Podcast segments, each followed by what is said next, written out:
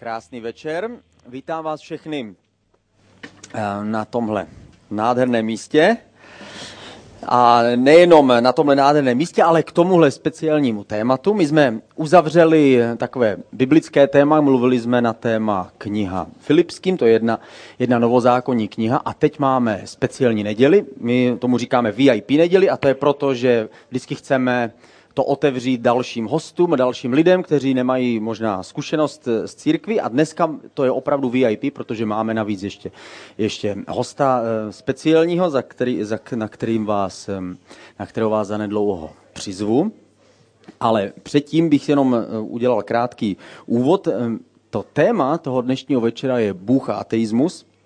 A ani jsme netušili, že to je tak aktuální téma, protože zrovna eh, nedávno jsem eh, slyšel, před pár dny jsem slyšel o tom, že Česká republika má tu velkou ambici, že by se mohla stát první zemí na světě, myslím, kde prostě náboženství bude jednou provždy poraženo a prostě zničeno a tak dál. A já jsem se narodil v době, kdy tyhle myšlenky prostě vládly u nás ve škole a, a, a v rodině že a v celé společnosti.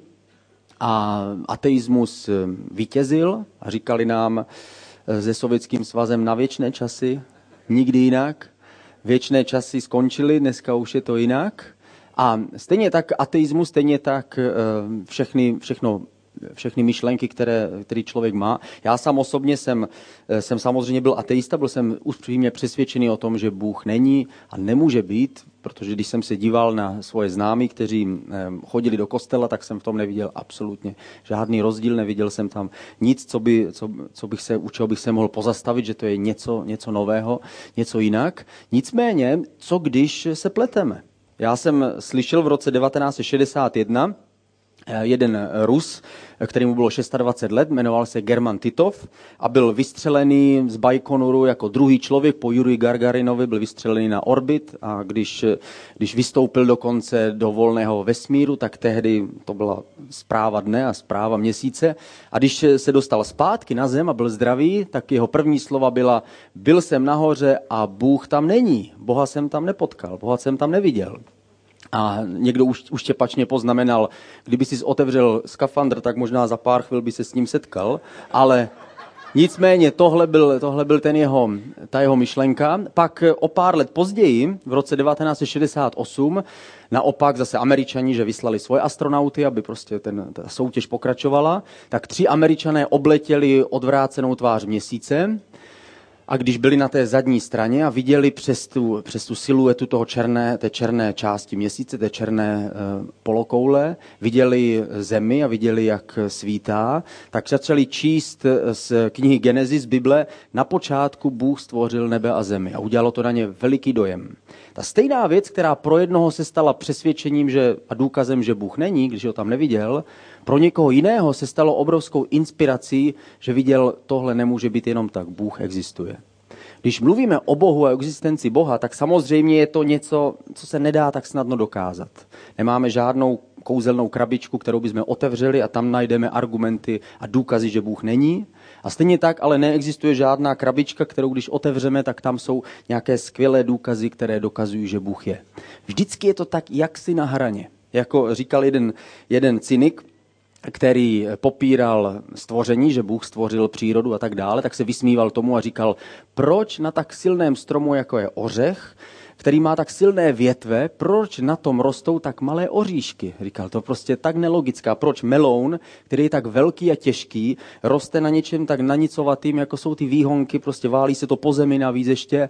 Tak jak o tom přemýšlel, tak mu na hlavu spadl ořech a po chvíli přemýšlení řekl, díky bohu, že to nebyl meloun. A možná, že to je celé pootočené, že možná v tom je nějaký záměr.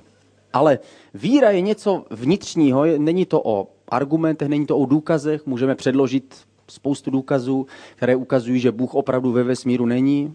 Zase jiný důkazy ukazují, že on tam určitě to všechno zařídil, ale přesto víra je víra a jde o naše srdce. Když se ale podíváme na ateismus, tak ateismus je eh, drtivá víra. Prostě jestliže věřím v ateismus jako já předtím, tak je to za několik jednoduchých myšlenek. Pojďme podívat na, na první text, který mám.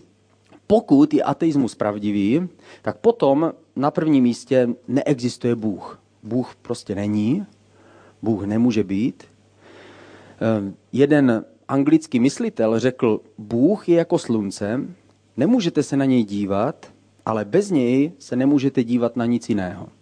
Pokud Bůh neexistuje, tak potom všechny řeči o morálce, etice, o správném životě, o náboženství jsou jenom slova, ale nemají ve skutečnosti žádnou skutečnou podstatu. Já když jsem o tom přemýšlel dřív, tak jsem si říkal, pokud Bůh není, tak všechna náboženství bez rozdílu jsou jenom takové divadlo. Druhý, druhý takový důvod, nebo druhá pravda, která přichází s ateismem, je, že neexistuje žádný život po smrti.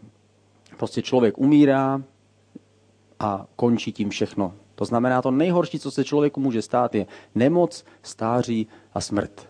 Tohle je ten pohled, který je tak vzdálený tomu, jak se na to dívá člověk, který má naději v Bohu. Naopak, člověk, který má naději v Bohu, tak to nejkrásnější, co se mu může stát, je stáří, nemoc a smrt. Protože konečně je vysvobozen z tohle slzavého údolí. Woody Allen, známý filmař, řekl, ne, že bych se smrti bál, ale nechci být u toho, až se to bude dít.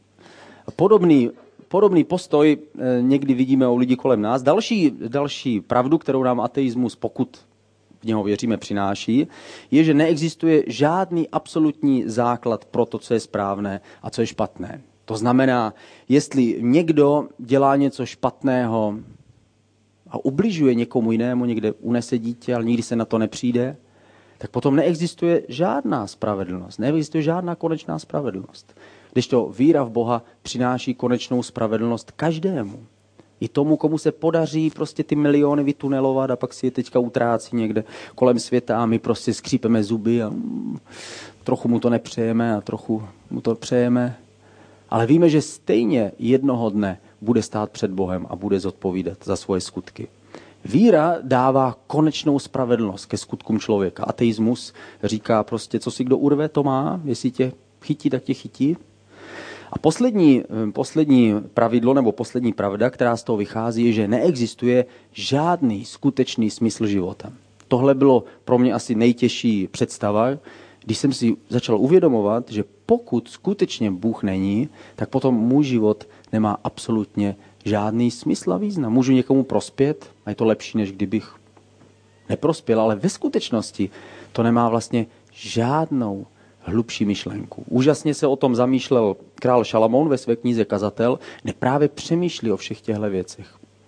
A my, když se budeme ptát eh, na otázky Boha, existence Boha, tak se nedostaneme nikam dál, než k zkušenosti každého jednotlivce. Pro někoho prostě Bůh není a pro někoho Bůh je. A právě k takovému příběhu nebo k takovému, k takovému poselství bych vás chtěl teďka pozvat a chtěl bych, abyste přivítali našeho hosta, Roman Šťastný. On jde tady za mnou.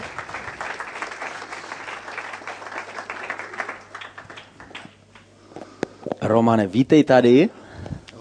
Jsem rád, že jsi našel čas a že jsi přišel sem za námi a mám vlastně na tebe ještě tahák, který jsem si tady ponechal, protože tvůj život jako je tak bohatým, že jsem si musel na to pořídit celé poznámky. Romane, jsem rád, že jsem tady, vážím si toho, že ti vyšel čas, přišel jsem, my jsme se těšili na to. To téma toho dnešního večera je, že mluvíme o, o tom, jestli Bůh je nebo Bůh není.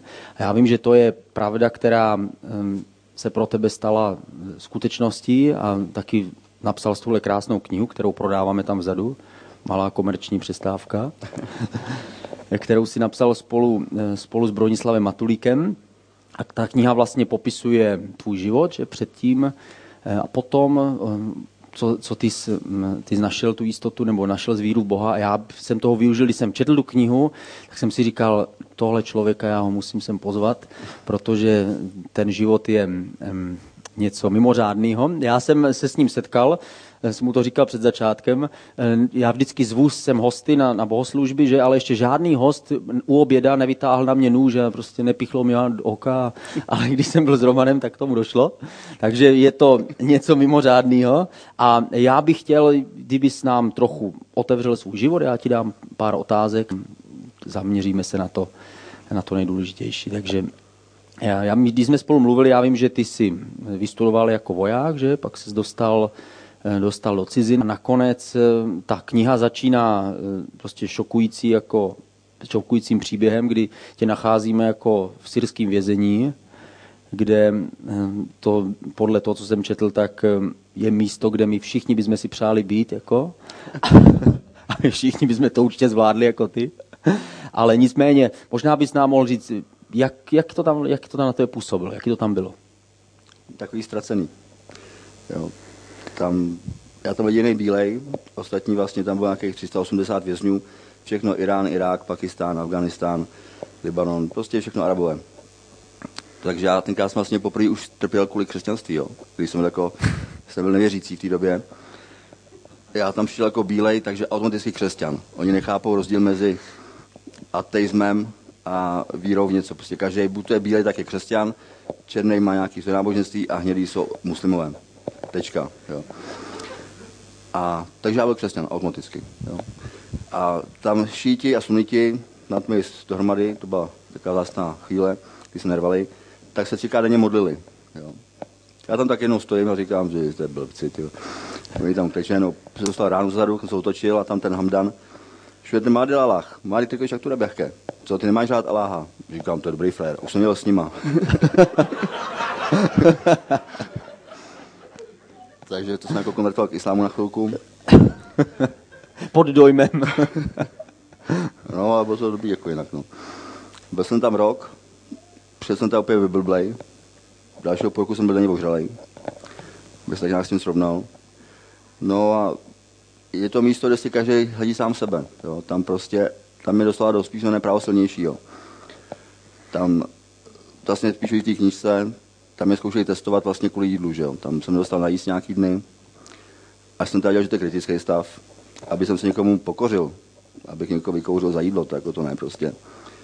Tak jsem něj skočil, to mě udělal docela dojem, řekl jsem blázen a měl jsem to klid. Já jsem tam četl, že vzal si kámen, ne? Trefil z toho chlapíka no, Já jsem to dal prostě pěstí do oka s tím kamenem, jsem se trefil, ten adrenalin dělá svoje, že jo.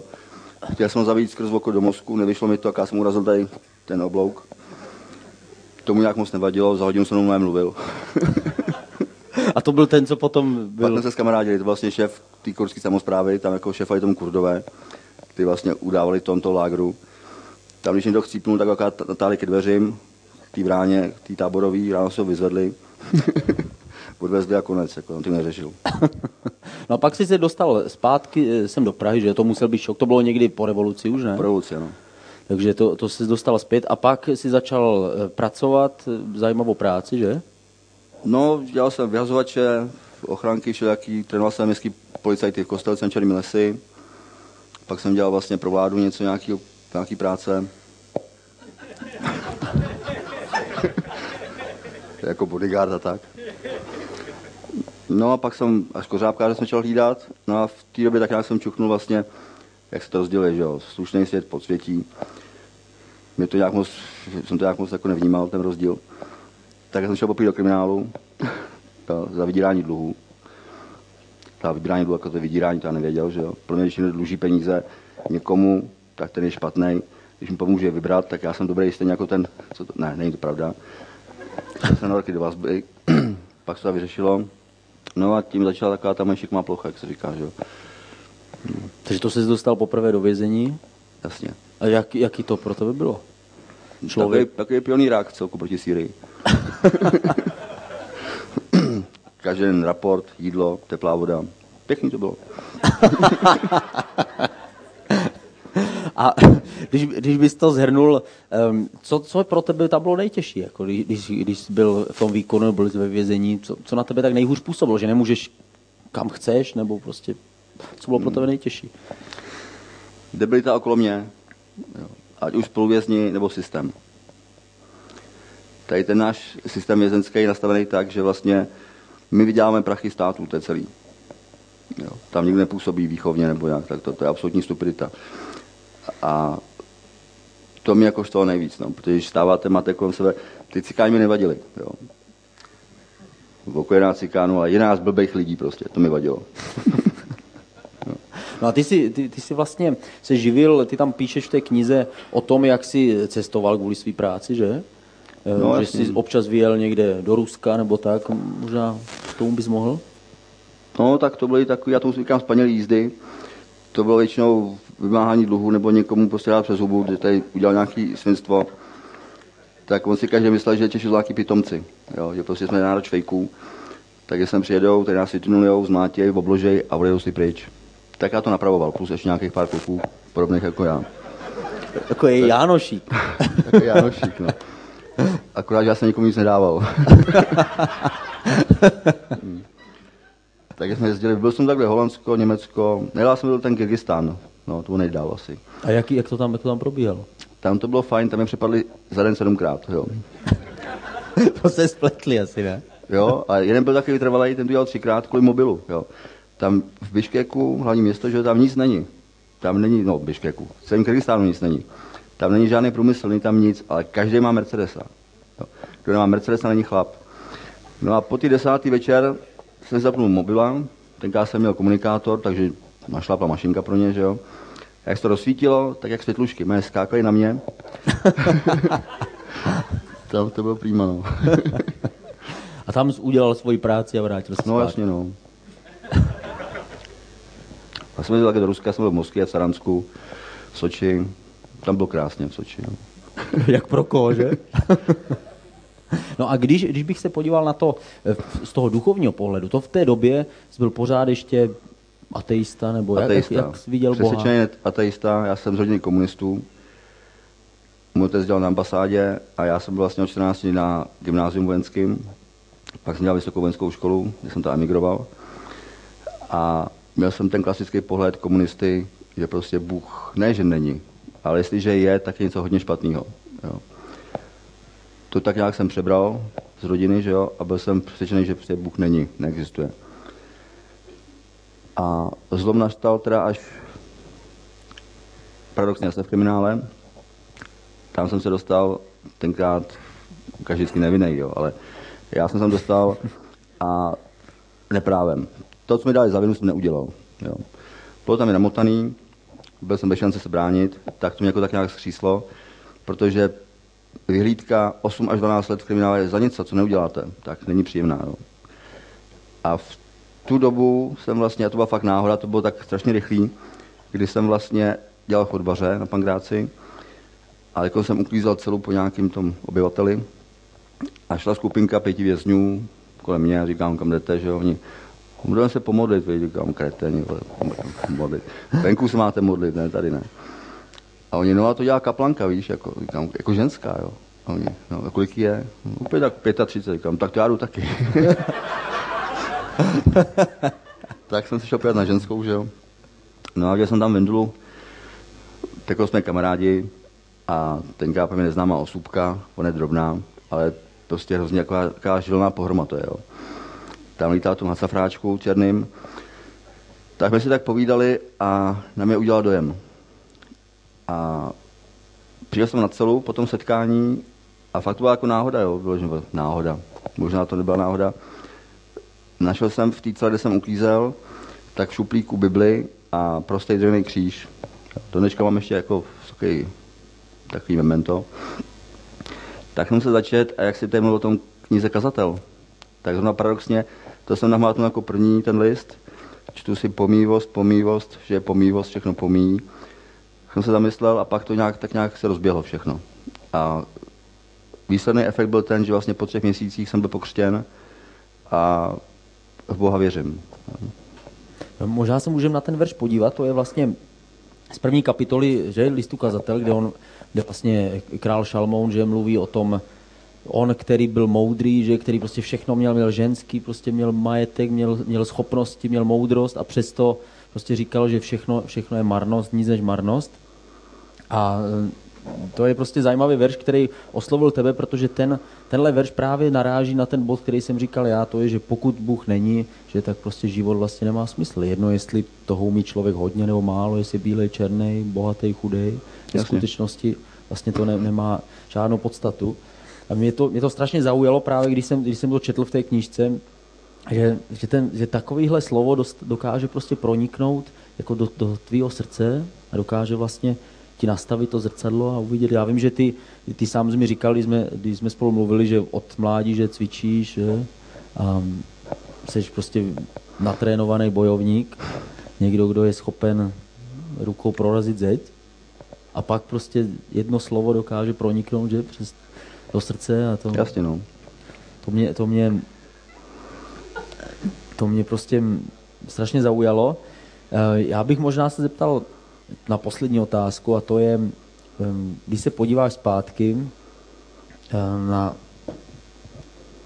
na, te, na, na to, co jsi prožil předtím, co si myslíš, že ti, že ti nejvíc pomohlo, nebo co ti nejvíc nasrovalo k tomu, že si nakonec uviděl Boha? Myslíš, že to bylo to, ty, ty špatné zkušenosti, kterými jsi prošel, anebo naopak ty, ten správný člověk, který si potkal ve správnou chvíli? Tohle to bylo. A ty, ty dneska možná, řekni, co, ty dneska zakládáte občanské združení, že, který by mělo pomoct eh, lidem, kteří jdou z vězení, že? No paradoxně právě, jak se říká, že jo, špatný, zlej, trestaný, netrestaný, já jsem mezi, že jo, to je jasný. Já jsem založil eh, spolu s Pajetou Kaplankou, tenkrát s Pangráce, jak on dělal na Bitýzu, s to Vendlou Glancovou. A s dalším, to je vlastně jakoby hostující kaplan, ten dochází z Bratrský na Pangrác, spoluautor té knížky, Broněk Matulík, tak jsme založili Združení občanský právě, jak říkáš, na pomoc uh, na ten start těch propuštěných lidí z kriminálu, jo, protože náš systém, já tvrdím jednu věc, že vytváří umělou kriminalitu. Jo.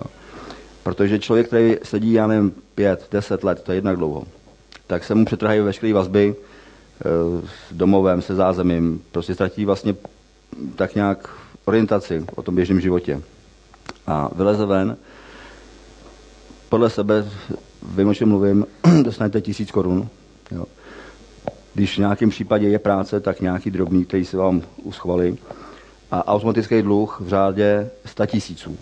Jo. Já jsem třeba tři roky měl zaplatit 460 tisíc do měsíce. Jo. Samozřejmě takže okamžitě exekuce na všechno. Jo. Člověk vyleze ven, nemá kam jít většinou a práci nesežene, protože každý je trestní rejstřík. A trestní rejstřík je u nás kolem pěti až deseti let se záznamem. A s tím záznamem vás nikdo nevezme. Takže ten člověk nemá šanci začít nemá slušně žít. Jo. Já jsem schánil práci rok. Jo. Vlastně do ji hledám, když tak vezmu. Jo. Přijel jsem do zahraničí, třeba na Kypr, tak jsem žil na Kypru rok, bez problémů. Tam jsem trénoval ochranku, agentury bezpečnostní, nikomu to nevadilo. Přijedu sem, chci práci, máte rejstřík čistý, nebo nemáte, mám tam, mám tam záznam, tak na schranu. Tak my právě se snažíme, tady to združení má za úkol, když člověk vyleze ven, tak první měsíc mít startovní bydlení, plus schánět nabídku práce. Jo. Plus nějakou tu helplinku, já třeba bude zdarma to volání, takže já třeba v noci se zbudí, má kam jít, neví, kudy kam má jít se dostat, tak zavoláme, poradíme, jo, nebo otázce nějaký, já nevím, vyřídit na úřadech, tak kam má jít, do jakých dveří, za kým se má vrátit, na koho, tak to bude naplně toho združení, no, tak snad dáli Bůh, tak to vyjde. Romane, my ti to přejeme. Děkujeme ti za tvůj krátký, krátký vhled do života. Kdo chcete víc podrobností, které určitě chcete, tak si můžete přečíst v knize, kterou právě s, s Bronislavem Matulíkem napsal Román. Můžete si je koupit zadu u, u, u pultu a pojďme Romanovi zatleskat. Děkujeme. Díky moc.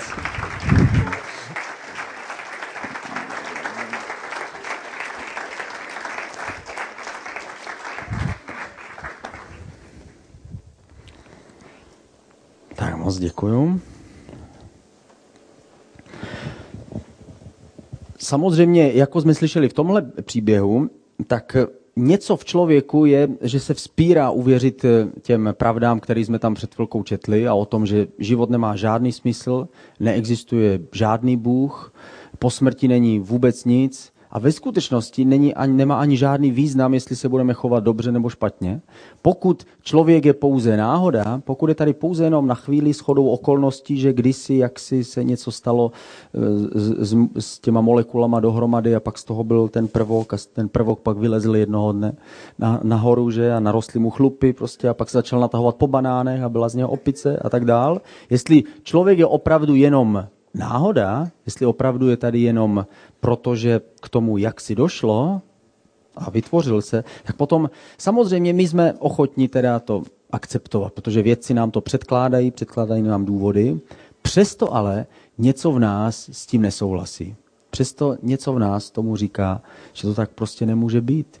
Ať už jsme uprostřed toho nejateističtějšího systému, my jsme ho tady měli 40 let, přesto v člověku je něco, co se tomu spírá uvěřit. Něco, po čem si říká, to přece musí existovat nějaká spravedlnost. Když už ne tady na zemi, tak aspoň někde v budoucnosti, přece musí existovat nějaký smysl. Augustin, to byl teolog, který žil v severní Africe kdysi dávno, řekl eh, ve své modlitbě, stvořil si nás pro sebe a naše srdce je nepokojné, dokud nenajde klid v tobě. Jinak to popal vědec, který se jmenuje Pascal, ten řekl, v srdci každého člověka je vákum ve tvaru Boha, které může zaplnit jenom Bůh. On říkal, je to jakoby pucle, do kterého Bůh může být dosazen. A když tam je dosazen, najednou nám začnou dávat smysl i všechny ostatní věci. Najednou vidíme, proč každý člověk má k něčemu předpoklady, proč je někdo dobrý v tom a jiný v tom, aby všichni dohromady jsme tvořili jakousi společnost a navzájem si naplňovali potřeby. V kazateli ve třetí kapitole v jedenáctém verši je, je napsáno o tom, že v srdci člověka existuje touha po věčnosti. Je tam napsáno, že eh, v lidském srdci, že to tam vložil Bůh a vložil to tam proto, aby přes naše argumenty, přes naše vědecké poznání, přes náš intelekt, ještě pořád ještě hrálo roli něco dalšího. A to je srdce. Ta věčnost nebo poznání věčnosti znamená, že hluboko uvnitř člověk tuší, že něco by přesto mělo být. Že něco by na tom křesťanství mělo být. Možná, že ne všechno, jo, ty křižáci a, a upálení husa a tak dále. To všechno nám jakoby brání. My chápeme, že to všechno nemůžeme jenom tak spolknout, ale přesto si ve skutečnosti říkáme, ale něco by na tom mohlo být a vlastně mělo by na tom něco být, jestli by život měl mít nějaký smysl.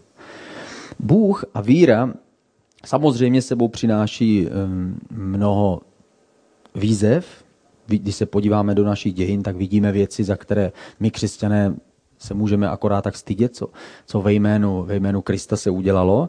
Nicméně to nijak ne, neničí a nebere ten základ křesťanské víry, a to je Bůh. Jestli Bůh existuje a skutečně v našem srdci je to pucle, které je zrovna podle jeho tvaru, a jestli Bůh sám se stává tou živou chybějící puclí v životě člověka a pak najednou se to člověku doplní a vidí tu kompletní mozaiku, potom stojí za to to zkusit stojí za to se nad tím zamyslet. Bůh dává opravdový smysl života. Smysl života pro člověka není poznání, není to ani úspěch, není to ani majetek, není to ani to, že objede celý svět. Smysl člověka jsou vztahy opravdové uspokojení člověk nachází ve vztazích. A Bůh nám pomáhá, aby právě ve vztazích našel plné uspokojení a našel ten opravdový smysl života. Ten smysl života není jenom v tom, že najednou uvěříme v Bibli, máme ji na nočním stolku a říkáme si tak a teďka už konečně vím, že já jsem ten pravý a opravdu tomu rozumím. Ale to opravdové uspokojení nám dává teprve ta živá víra, která nám dává nový smysl. Je to ve vztahu k sobě samému, Víra nám pomáhá si uvědomit tu obrovskou hodnotu člověka. Sice tam vidíme tu velikost toho hříchu, že člověk je tak vzdálený od Boha a tak vzdálený od toho ideálu, jak by měl žít, ale zároveň křesťanství říká, nejenom je tady hřích a to je ta velká propast, která se nedá překonat, ale zároveň říká, člověk je obrazem božím. Křesťanství dává člověku obrovskou hodnotu. Najednou člověk sám v sobě nachází samotného Boha. Bůh sám mě stvořil ke svému obrazu a já jsem odrazem jeho lásky, jeho přijetí. A vidím sám sebe jako ne omyl přírody, že někdo to má nasypáno v hlavě a já zrovna ne. Někdo má ten úspěch a zrovna se narodí v té správné rodině, to správného milionáře někde v Americe, ale já ne. Ale najednou vidíme, že každý člověk má obrovskou hodnotu. Bůh dává smysl do vztahu ostatním lidem, najednou vidíme, že to, ten jediný způsob, jak lze žít s ostatními, je chovat se k ním podle nezasloužené lásky. To znamená tak, jako kdybych nikdy neměl dostat zpátky z toho, co dělám a jak se k někomu chovám. Jedině tak začnu dostávat něco zpět. Ježíš řekl, chovejte se k druhým tak, jak si přejete, aby oni se chovali k vám. To je to zlaté pravidlo. Bůh dává nový smysl ve vztahu s ním samotným. My najednou, pokud on se stává tou chybějící puclí v našem životě, tak on přináší naději a smíření, přichází pokoj tam, kde chyběl Přesně jako to řekl v knize kazatel Šalamoun. Šalamoun, my používáme dneska tu knihu kazatel, eh, napsal přísloví. Přísloví jsou takový dobrý rady, jak máme se vyhýbat bláznům a jak máme prostě, eh, jak máme se správně zaobírat v tomhle světě a co je důležitý a tak dále. A potom napsal knihu kazatel. A kniha kazatel je takový opisem jeho života, jeho hledání a jeho tragického osudu, protože král Šalamoun měl velice tragický osud, že z člověka, který byl syn toho nej, největšího, nejzbožnějšího muže v Izraeli, krále Davida, to nakonec dopracoval tak daleko, že pronásledoval že boží proroky a nakonec prostě měl spoustu a spoustu falešných bohů a tak dále a dopadl špatně a se skřípáním zubů a s hořkostí umírá. Ale v knize Kazatel on popisuje svůj život. Říká, já jsem byl ten nejmoudřejší eh, panovník, já jsem byl ten, který všechno mohl, já jsem budoval velké království, ale zároveň víme, že byl velice, velice schopný vědec, že se zajímal o botaniku, o zoologii, že zkoumal, zkoumal věci kolem sebe a on říká, přesto všechno, když jsem si užíval, přesto všechno, když jsem poznával, přesto všechno, když jsem budoval, přesto všechno, když jsem miloval, Bibli napsáno, že měl tisíc konkubín, že? Tak přesto všechno tam nacházím, že to je marnost, nic než marnost. A na konci knihy Kazatel ve 12. kapitole, ve 13. verši udělá takovou, takový, takový sumář toho všeho. Říká, na čem opravdu ve skutečnosti záleží. Říká, na čem opravdu záleží, je vlastně Bůh. A žít podle toho, co On si přeje. Žít podle toho, jak on, k čemu On nás volá. A říká, Kdybych měl to všechno zhrnout do jednoho slova, tak je to tady tohle. Věř Boha, důvěřuj mu a žij podle toho, co on ti říká, protože to je ta skutečná moudrost. My víme, že eh, víra neustále proti víře někdo povstává a bude povstávat.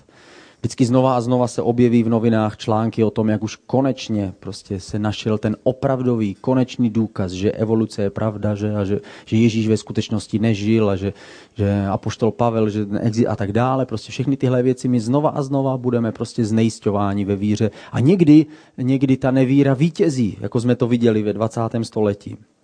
Ale velký anglický eh, myslitel a teolog Chesterton řekl, Křesťanství už mnohokrát zemřelo a zase vstalo z mrtvých. Má totiž Boha, který zná cestu z hrobu. To, co je na křesťanství důležité, nejsou ty skvělé myšlenky. To, co je na křesťanství to nejdůležitější, je Ježíš, je Bůh sám, který přišel v těle a který řekl, že kdyby na něm záleželo, že dá všechno, co má, a on neušetří svého vlastního syna, dává ho za mě, abych mohl svoji důvěru vložit v něj a mohl být zachráněný, mohl být spasený, vykoupený, mohl být vytržený z toho života bez smyslu a mohl začít žít život, který dává nový význam a nový smysl. Bože, děkujeme ti za to, že tvoje slovo je pravda a děkujeme ti za to, že to, co Šalamoun uviděl, tak my můžeme vidět ve svém životě. Děkujeme ti za to, co jsi udělal v životě Romana, v mém životě a děkujeme ti za to, co ještě budeš působit. A tak tě prosíme, aby si nás vedl a modlíme se, aby ti, kteří potřebují, aby se pro ně stal tou živou puclí, která vstoupí do jejich životu, aby si jim klepal na jejich srdcem, aby tě mohli pozvat dovnitř. Amen.